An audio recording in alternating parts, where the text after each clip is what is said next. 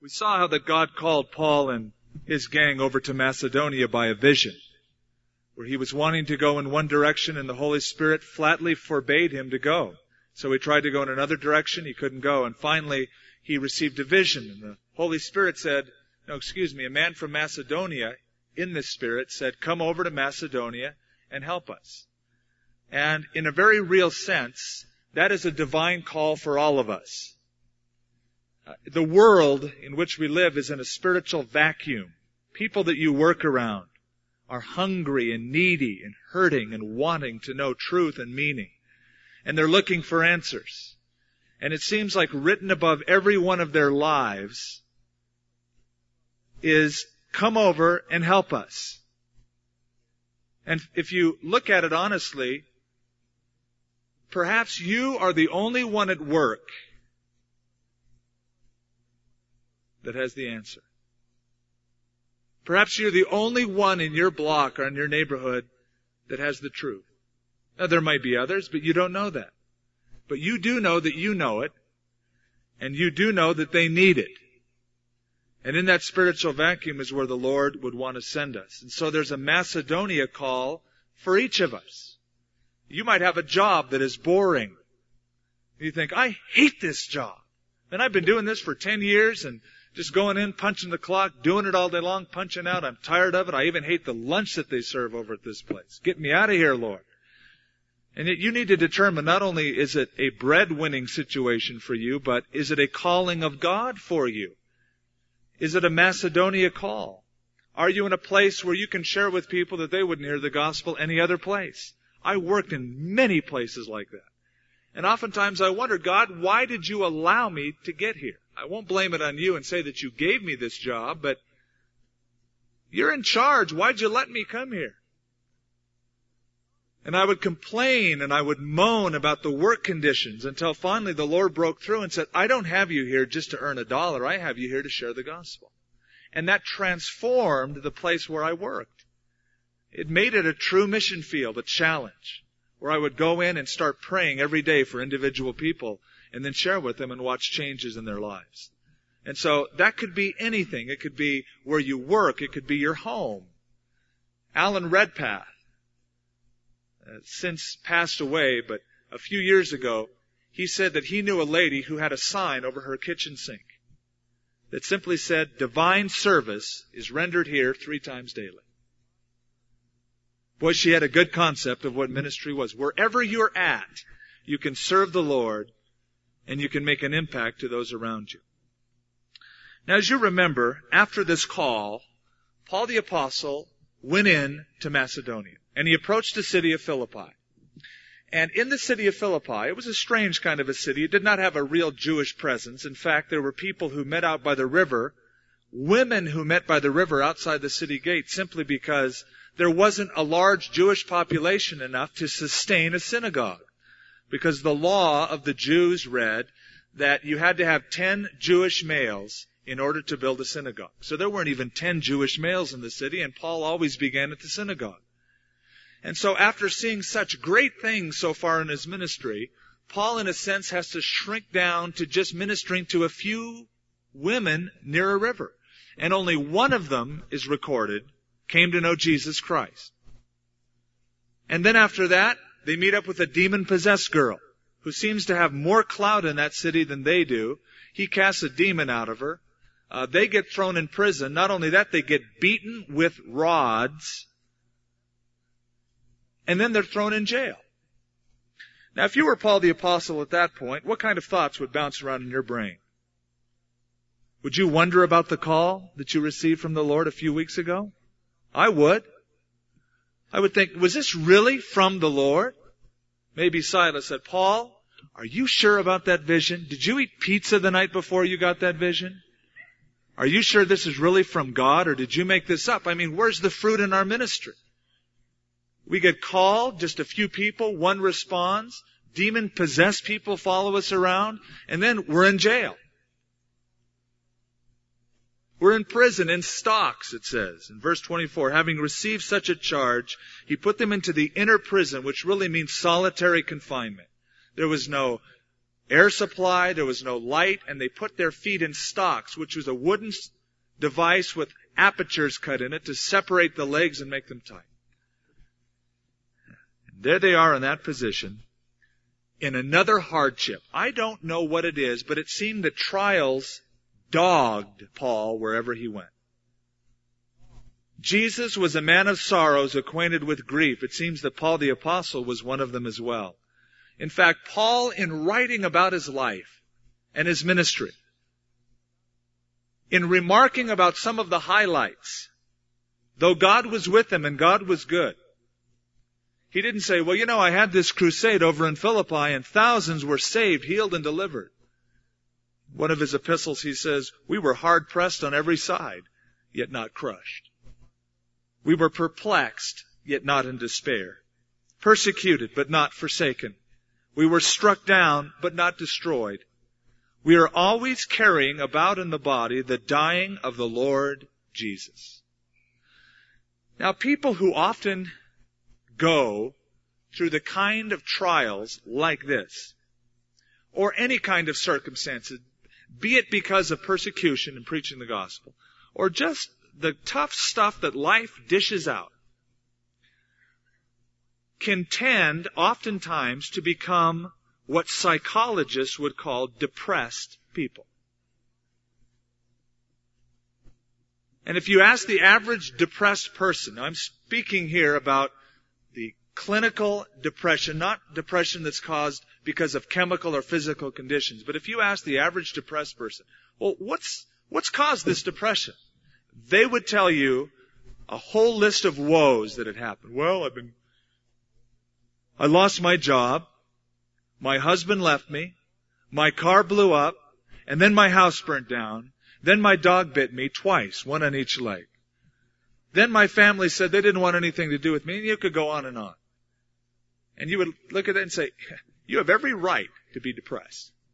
And if you look at Paul's life, you might say, you have every right to be depressed. One blow after another. Now, what happens when a person goes through this is they react to the circumstance. They can't help the circumstance. Paul really couldn't help being beaten and thrown in prison. And uh, let's say a person lost their job because they had to lay people off. Well, you can't help that. You didn't cause that. You're a victim of the circumstance. Though you cannot help what happened, you can help in your response to what has happened. And I want you to turn over well, before we turn over there, I gotta show you the contrast, and then we'll just develop this. The kind of things that Paul went through would cause the average person to sing the blues and say, woe is me. But look at verse 25. But at midnight, Paul and Silas were praying and singing hymns to God. And the prisoners were listening to them. And suddenly there was a great earthquake so that the foundations of the prison were shaken and immediately all of the doors were opened and everyone's chains were loosed. Okay, now turn over to the book of 2 Corinthians chapter 4 for just a moment.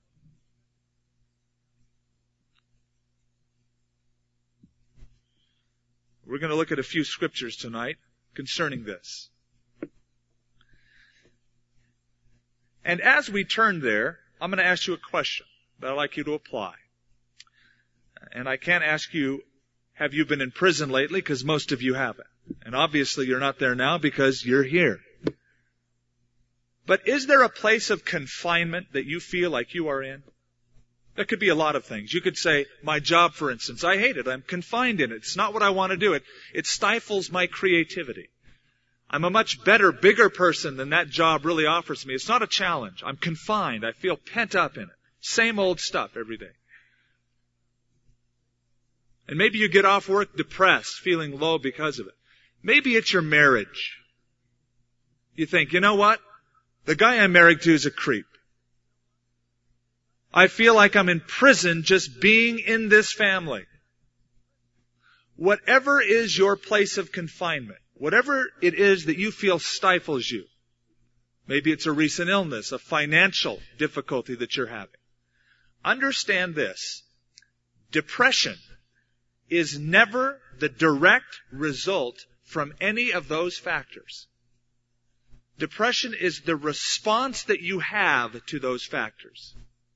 Some of those things you can't help that happen to you, but your response can be biblical or sinful. And what often happens is that it's like a downward spiral. A bad thing happens to a person, the person responds wrongly to it, poorly. He says, Oh man, God, don't you love me? I hate it, I'm confined. Then they go down further. And then another bad thing happens, and they go down further, and they re- react wrong, and it's just spiraling downward. And what has to happen is a reverse trend to spiral upward. And that's why, though there are cases of depression, that are due to chemical imbalances in the brain or physiological problems. Oftentimes people are depressed because of sinful condition. You know what? That's not a popular stance to take among modern psychologists. Because you go into most counseling offices, you get a pat on the back, you're a victim of your environment, this happened to you, therefore you just cope with your uh, problem and here's some medicine. Antidepressant. Take this drug and you just kind of sink off into oblivion. But a person, especially a believer, can reverse that trend, and though he's confined in stocks, he can sing in prison.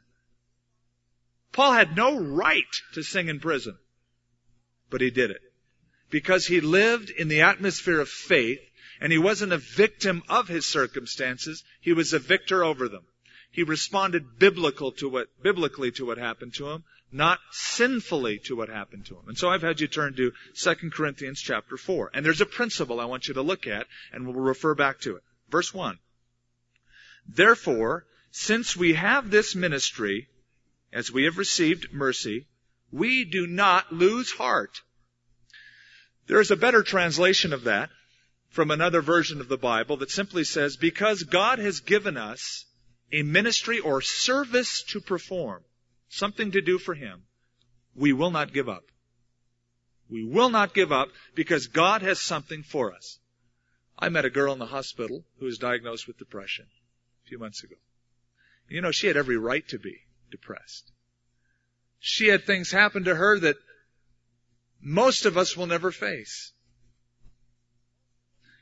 And oftentimes a person in that condition, and certainly she in her condition, she just says, I am just so down, I'm so depressed, I, I'm gonna give up. I, I can't go to the store, I, and shop, I, I can't go out and see people, I can't be around others. And she kept saying, I can't, I can't, I can't. What had happened is that all of these things happened to her, and she responded to them wrongly. And she just spiraled downward until she became crushed and became a victim of her circumstances. She reacted emotionally and she became a victim of her emotions. Now the truth of the matter is, without being terse or cute, she could do those things. She had legs and arms and hands. She could walk to the car. She could put the key in the ignition and turn it. She could get out of the car, walk to a store, pull money out, and buy something. But she felt like she couldn't. And so she responded and became a victim of her emotions rather than choosing what was right regardless of how she felt. Hey, listen, biblical behavior is most of the time not how you feel.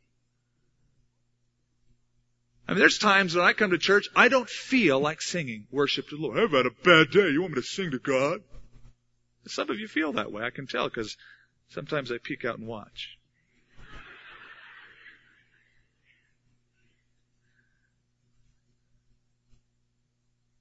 But if I live my life based on how I feel, I'm going to be a basket case.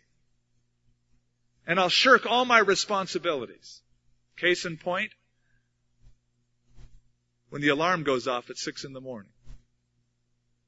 Now, if you have to get up early and you have to be somewhere to work, when that alarm goes off, you have to make a choice. Will I respond based on how I feel at the present moment? Because if you do, you'll shut the thing off and go back to sleep. You don't feel like getting up. Who does at six in the morning? Or 5.30 or whatever time? But if you say, you know what? I gotta be to work. And so I have to make a choice. I don't feel like it, but I'm gonna do it anyway. God gives us the power when we make choices and commitments toward Him by His strength to do what He wants us to do, even if we don't feel like it or not. There's great victory that comes when we make that step of faith and say, God, I don't feel like doing it, but I'm going to do it anyway. And here's a principle. Paul says, God has given us a ministry to perform, an area of service. Therefore, because He's done that, I am not going to give up. And so I shared that with this young lady. I said, you know what? It seems to me that God has not only spared your life, but God has given you some area of ministry that He wants you to perform, and you're shirking out on your duty. And I think God would have you take a step and say, wait a minute, I need to discover my gifts, my talents, my sphere of influence, and then do what God would have me to do regardless of how I feel. Not give up because God has given me an area of service. She saw me two weeks later with a smile on her face. She said, I'm doing much better. I've gotten the victory over that area in my life since we spoke. This is something consistent with Paul the Apostle. I want you to turn over to 2 Corinthians now. We've turned to chapter 4. Over to chapter 11.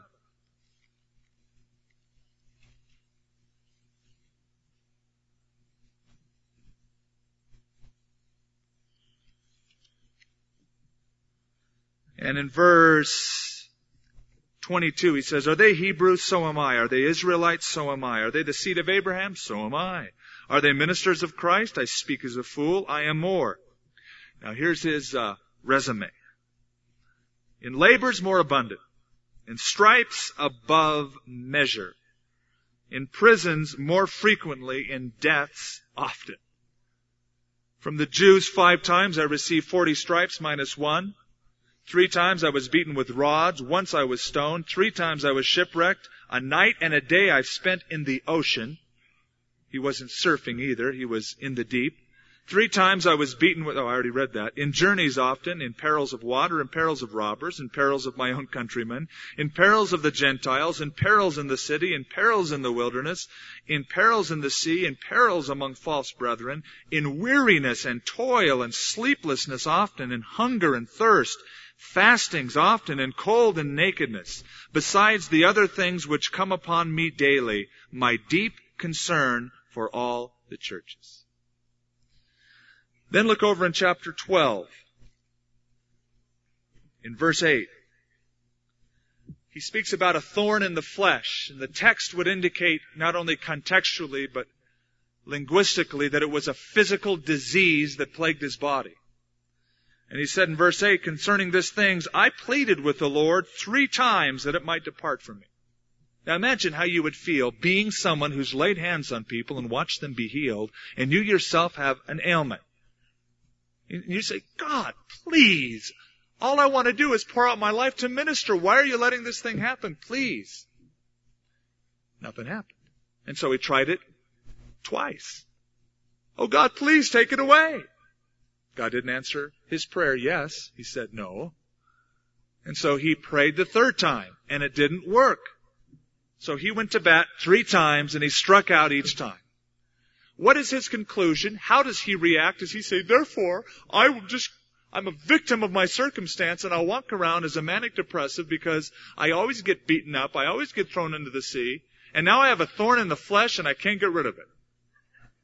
Listen to what he says. He said to me, my grace is sufficient for you.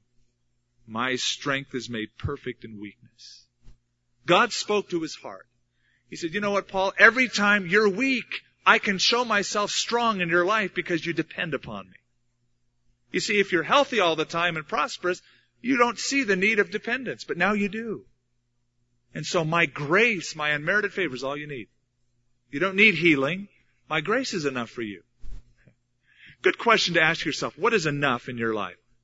Well, if I just had, if I just did, God said, my grace is enough. And so what is Paul's response to his circumstance and God's answer? Therefore, most gladly, I will rather boast in my infirmities that the power of Christ may rest upon me. Therefore, I take pleasures in infirmities, in reproaches, in needs, in persecutions, in distress for Christ's sake. For when I'm weak, then I'm strong. He didn't feel like that. But he made that commitment anyway. because God spoke to his heart. He had the assurance of God's promises and God's word. And so he responded biblically rather than reacting sinfully. But if anybody had the right to be depressed, it was Paul the apostle. But he wasn't. He rejoiced. Great, great example. The book of Philippians, written from a Roman prison under the Praetorian Guard in Rome. And what is the theme of the book? Rejoice in the Lord always. And again, I say rejoice. You either have to be a banana head to say that or in tune with the Lord to say that. Because he had no right in his condition to talk like that. And yet he said, hey, my condition is furthering the gospel. And I just want to further the gospel. And hey, the gospel is being preached right here in prison. You know, before I never saw how important it was to share the gospel within the prisons, but now I'm in one. And now even the guards, he said, the Praetorian Roman guards are coming to know Christ. And so the gospel is being furthered. That was his response biblical, biblically. Now turn back to our text in the book of Acts. Keeping that in mind as being part of Paul's lifestyle, we read in verse 25, But at midnight, Paul and Silas were praying and singing hymns to God, and the prisoners were listening to them. God's bird, or it's been said, God's birds can sing even when they're caged in a darkened cage. You know, anybody can sing when they're healthy, wealthy, and wise. Anybody can say, hallelujah! I just got a new this, or I, this just happened to me. Anybody can do, it takes no faith to that. And yet that's what's being preached by many false prophets around the country today. Oh, have faith for healing and for, uh, finances and so forth. And then when you get them, ooh, hallelujah. Anybody can do that, but in the face of destruction in the face of deprivation, being in prison to say, thank you, Lord. Praise the Lord. That takes a real work of God. And at midnight they were singing, how do you stop guys like this? How do you stop them? They're, they're unstoppable. Okay, you don't let them sing and pray down by the riverside, they'll do it in prison. They can't sing and pray at midday, they'll do it at midnight and it blew their minds. The prisoners were listening attentively, and one man, as we see, comes to know Jesus Christ. Nothing could touch them. They had victory wherever they were. Again, the letter of Philippians says, rejoice in the Lord always, which is something very foreign to the world. The world, it seems, is marked by pain and sorrow. You can see that every time you read a newspaper, turn on the television, speak to the average person. Sorrow, pain, a search for meaning, the absence of joy, vibrance, the absence of life marks most people that I find. And yet joy is a byproduct of the Christian life. A person in touch with the Lord can soar even over the, mo- the worst circumstances. I think of Mark Twain. Boy, he made a lot of people laugh. Great wit. Yet did you know that his personal life was marked with great sorrow? He was a miserable person and he admitted it. Oh, he had some happiness from time to time, but he had no joy. And here Paul and Silas can sing at midnight. I don't know how you picture Jesus, but I picture him as having, first of all, a good sense of humor. You know, we often picture Jesus as a man of sorrows acquainted with grief. And we see him as one who probably has a furrowed brow, kind of serious. And yes, he was, as he took upon himself the sins of the world. It was no laughing matter. But I'm one who believes that hanging out with Jesus was a great time. Look at the nicknames that he gave his disciples. As he met Simon, he said, you know, I'm not going to call you Simon anymore. I'm going to call you Rocky. That's what Peter means. A tiny little pebble. James and John, the sons of Zebedee. That's what they were known by the disciples. Jesus called them something else. He says, I'm going to call you not sons of Zebedee, sons of thunder. Because in Samaria, they wanted to post toasty the Samaritans because they didn't receive Jesus. They said, should we call fire down from heaven to consume them? And so he thought, you know, I have a good name for you guys. Sons of thunder. because they wanted to call thunder down and lightning like Elijah did. And I'm sure it was a great time just being around Jesus. I don't think it was down in the dumps all the time. I think that they had fullness of joy because even Jesus, as he approached the cross, and the shadow of the cross was over him, he said, My joy I am giving to you, my peace and my joy. These things I have spoken unto you that you might have my joy in you and that your, that joy might remain. Even under the shadow of the cross. Jesus sang a hymn before he was taken in the garden by the Romans. And I think that joy is probably the second most dramatic representation of the life of Christ within the Christian. First of all, it's love. But on the wings of love flies joy. The ability to love people and the ability to, in circumstances, say, Hey, thank you, Lord. Praise you anyway. That doesn't mean that you're happy because of the circumstances. Hey, life stinks, let's face it. But even though life stinks, even though this is a real bummer and a real drag, this circumstance, you know what? God did not vacate his throne. He's still here. There are thieves to our joy, aren't there? Circumstances are a great thief of our joy. In fact, it seems to be the, the anchor of depression. Isn't it true that for most of us we're happy-go-lucky when things are going our way? But when things aren't going our way, we're not so happy-go-lucky. That's typical human. I've got a beautiful feeling, everything's going my way. Well, great. Big deal. What about when things aren't going your way? Then do you have a beautiful feeling? No, you have a miserable feeling. Right? That's why if you depend on circumstances for your joy, you're miserable to hang around with. Because there's so many of life's things that are out of your control. They just happen. And some of them can be rotten. Another thief of joy is people. Just by what they say and what they do, right? You can have such joy and someone will come up to you and say something so off the wall that just quenches you. Or you're driving down the road and somebody cuts you off. And you're singing a worship song and all of a sudden somebody cuts you off and you want to murder him. Slowly. Things can rob you of joy. Worldly things that promise pleasure if you buy them you buy them and they lie to you. They don't give you fulfillment anymore. Even though the advertiser said, buy this and your life will be changed. Have Guess jeans and your life will be different. People will notice you. You buy Guess jeans and you think, I've been ripped off 50 bucks a pair. I'm not happy. And perhaps the biggest thief for joy is worry. Worry about the things that might happen, that never do wondering about what's around the corner next. And notice in verse 25 at the end, it says, as they were praying and singing to God, the prisoners were listening to them. That's a rare word in the New Testament. It means to listen with anticipation, actively. They probably had their mouths dropped when they were listening.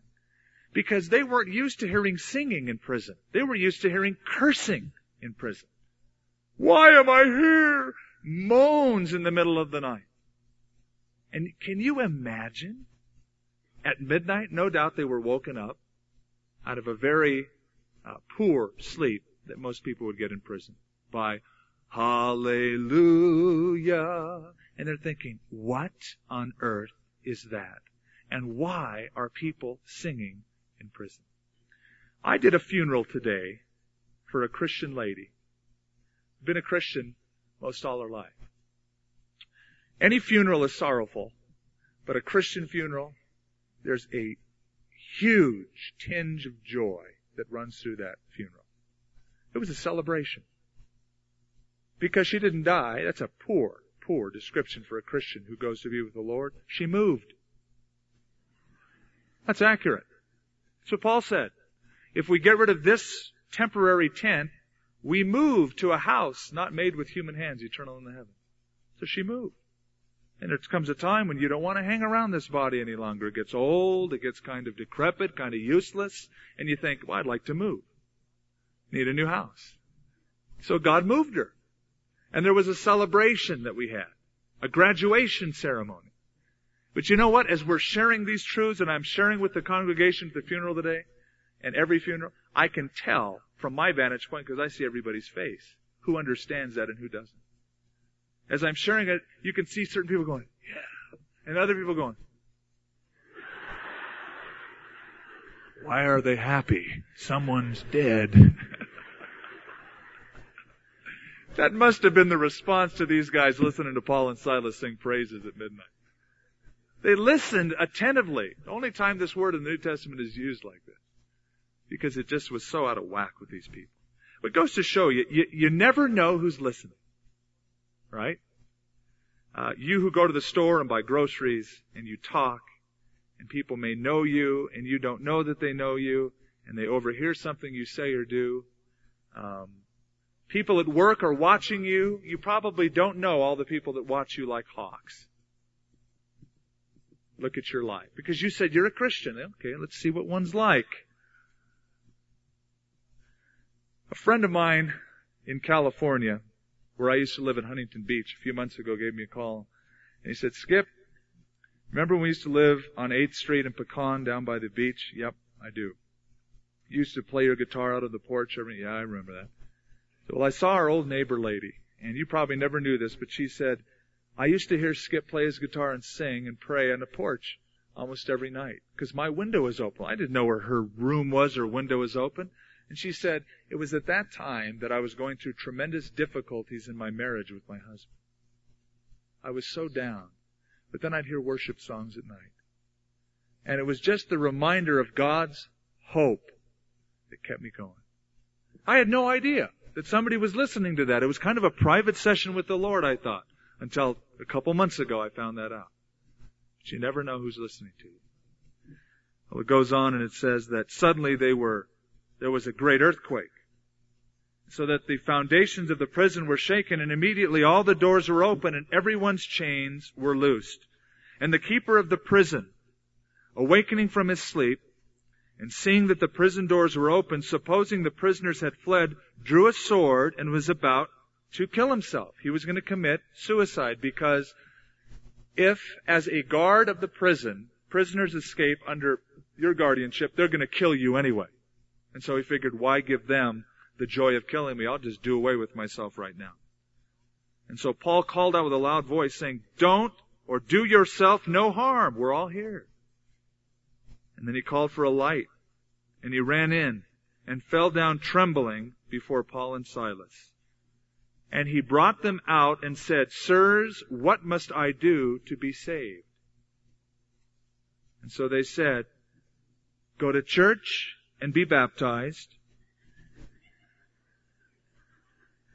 And do good works and prove yourself for a while. No. What were the conditions? Believe on the Lord Jesus Christ which does not mean intellectually agree that God exists. It means commit yourself to, trust in, rely on. Believe on the Lord Jesus Christ and you will be saved, you and your household. And they spoke the word of the Lord to him and to all who were in his house. And he took them the same hour of the night and he washed their stripes. Now that's a real proof of conversion. Because first of all, he said to them, Sirs, now before they were prisoners, now he says he's on his knees in front of the prisoners. And in verse 30 he says, Sirs, what must I do to be saved? The word sirs is the same Greek word as back in verse 16 when it uses the word master. Same word. So instead of being prisoners, now they're masters. Master, sirs, what must we do to be saved? Well, believe in Jesus. You'll be saved. He believes in Jesus. He's saved. Then he washes their stripes as evidence that, hey, his life has been changed. And immediately he and all his family were baptized. Notice though, the baptism came after the belief. Now when he had brought them into the house, he set food before them and he rejoiced. Again, the evidence, joy. Believing in God with all of his household. This is one of the most important scriptures in the Bible on salvation. There's a whole system of belief that theologians, I don't know why it is, but theologians try to make things difficult. They come up with words that people usually don't use, but the doctrine of salvation in theologianese is called soteriology. And if you get a book on systematic theology or the 10 volume set by Chafer on systematic theology, there's almost a whole volume developed to, devoted to soteriology or the doctrine, the teaching of salvation. The interesting thing about it, and what basically that means is that these guys get together and find all of the scriptures in the Bible related to salvation and its definition and combine them all and formulate a biblical theology based on it. What's really wild though is almost every place in the Bible where salvation is spoken of, it's done in such short, simple terms. Believe in the Lord Jesus Christ and you will be saved. For God so loved the world, He gave His only begotten Son that whoever believes in Him will have eternal life. Not by works of righteousness which we have done, but according to His mercy He saved us. Just short, terse little truths. And yet within this sentence, within this section, is vital keys to understanding the mechanics of how salvation works. For salvation to happen, there has to be a few things. First of all, there has to be a need. A person has to recognize that he needs something, and so it was with the Philippian jailer. He saw that he had a need. Sirs, what must I do to be saved? He was in despair. He was desperate. And so, for a person to be saved, they have to have an expressed, or as again psychologists like to call it, a felt need. No one will ever ask for forgiveness of sins unless he says, I'm a sinner. I need help. I need something. And so Jesus said, blessed are the poor in spirit. Blessed are they who mourn. I want to read to you a couple quotes, and I'll just let you pick out which ones you think are accurate or Uh, you agree with or don't agree with. Now, keep in mind, here's a jailer on his knees, in humility, crying out. Because he sees his need. And we're going to see that there's a provision made for his need and he responds to the provision. But now listen to these quotes. First is by Shirley MacLaine. So your antennas are already up. The most pleasurable journey you take is through yourself. The only sustaining love involvement is with yourself. When you look back on your life and try to figure out where you've been and where you're going, when you look at your work, your love affairs, your marriages, plural, your children, your pain, your happinesses, when you examine all that closely, what you really find out is the only person you really go to bed with is yourself. The only thing you have working is, the only thing you have is working to the consummation of your own identity. And that's what I've been trying to do all my life. No doubt. Now here's one by a Christian leader. I don't think anything has been done in the name of Christ or under the banner of Christianity that has proven more destructive to human personality and counterproductive to evangelism enterprise than the often crude, uncouth, and unchristian strategy of attempting to make people aware of their lost and sinful condition. Can you imagine a Christian leader saying that? Saying that you should not tell people that they're sinners because it ruins everything? How do people recognize the need of a savior without knowing they're a sinner? The word savior means someone who saves from sin. God does not forgive hangups. He doesn't. He forgives sin. That's what he's in the business of doing. He's in the business of wiping clean the slate of sin. And unless a person recognizes it's sin, there's no forgiveness. In his book, Absolute Surrender, Andrew Murray says, here's another quote, Self is our greatest curse. But praise God, Christ came to redeem us from self. And there you have the reason why so many people pray for the power of the Holy Ghost and they get something but oh so little. Because they prayed for power for work, power for blessing, but they haven't prayed for power for full deliverance from self. I would nod in agreement with that one. The next one is by A.W. Tozer, one of my favorites. Speaking about the mature Christian, his interests have shifted from self to Christ. What he is or is not is of no longer concern to him. Christ is now where the man's ego was formerly. Remember four spiritual laws? Take yourself off the throne, put Jesus up there. The man is now Christ-centered instead of self-centered. He forgets himself and his delighted preoccupation is now with Christ. You see, there's such a difference in the value system between this world and the gospel. Blessed are the poor in spirit, would not hack it very long on Wall Street. Blessed are they who mourn, would not go well in the top offices of most executive offices. We like self-reliance, self-confidence. Now, if you're going to go get a job somewhere, and you walk in and say, well, I don't think I can do this job. I'm not very good.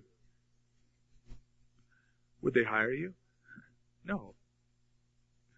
But poor in spirit does not mean that you flail yourself or beat yourself up. It simply means that you recognize who you are in God's presence and that you have a need.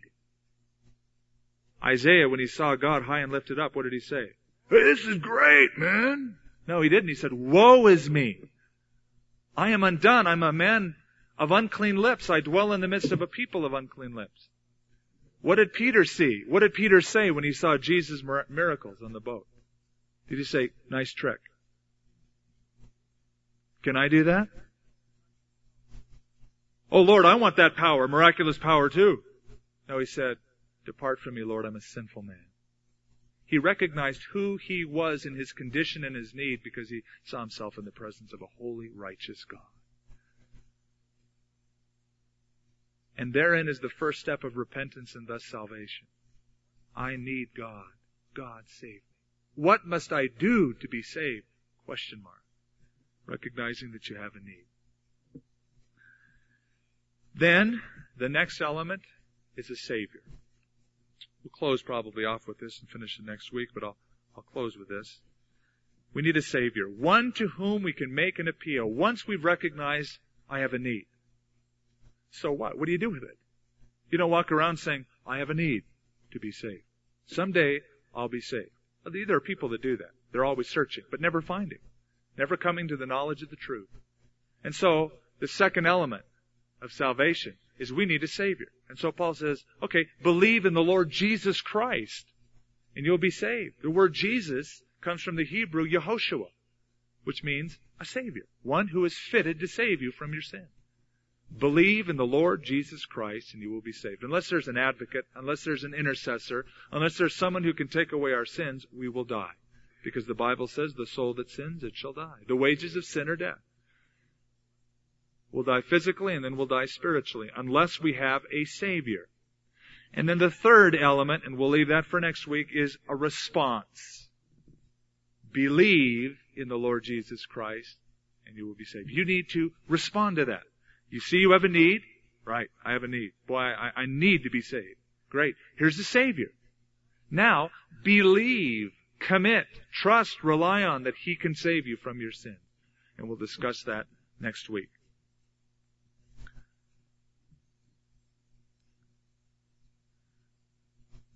But know this as we close. Yes, Jesus said, blessed are those who are poor in spirit. That means you recognize that you're poverty stricken spiritually. You can't cut it on your own without a Savior. Secondly, you mourn over your sin. Blessed are those who mourn. You cry out to God like the Philippian jailer. But Jesus said those who do that will be comforted.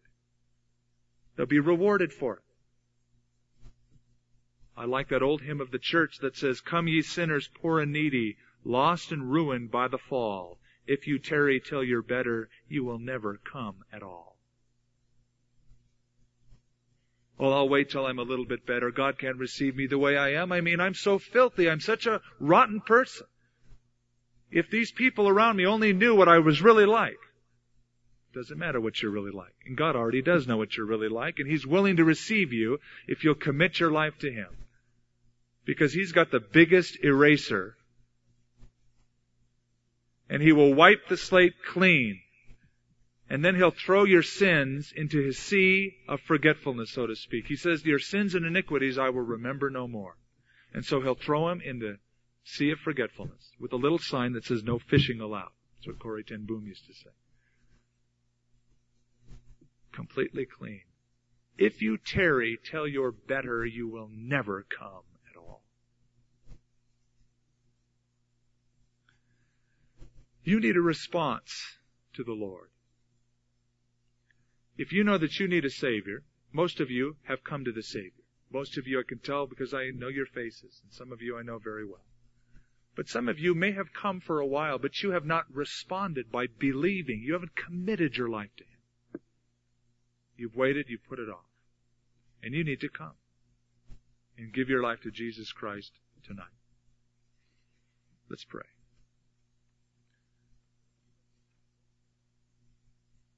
Lord, you said that you're not willing that any should perish. You don't want that. But all to come to eternal life. You said to your prophet, Turn ye, turn ye, for why will you die? And so, Lord, knowing your heart, knowing your desire, we pray right now for the many who perhaps have not received Jesus Christ as their Savior. They haven't turned to you, Lord.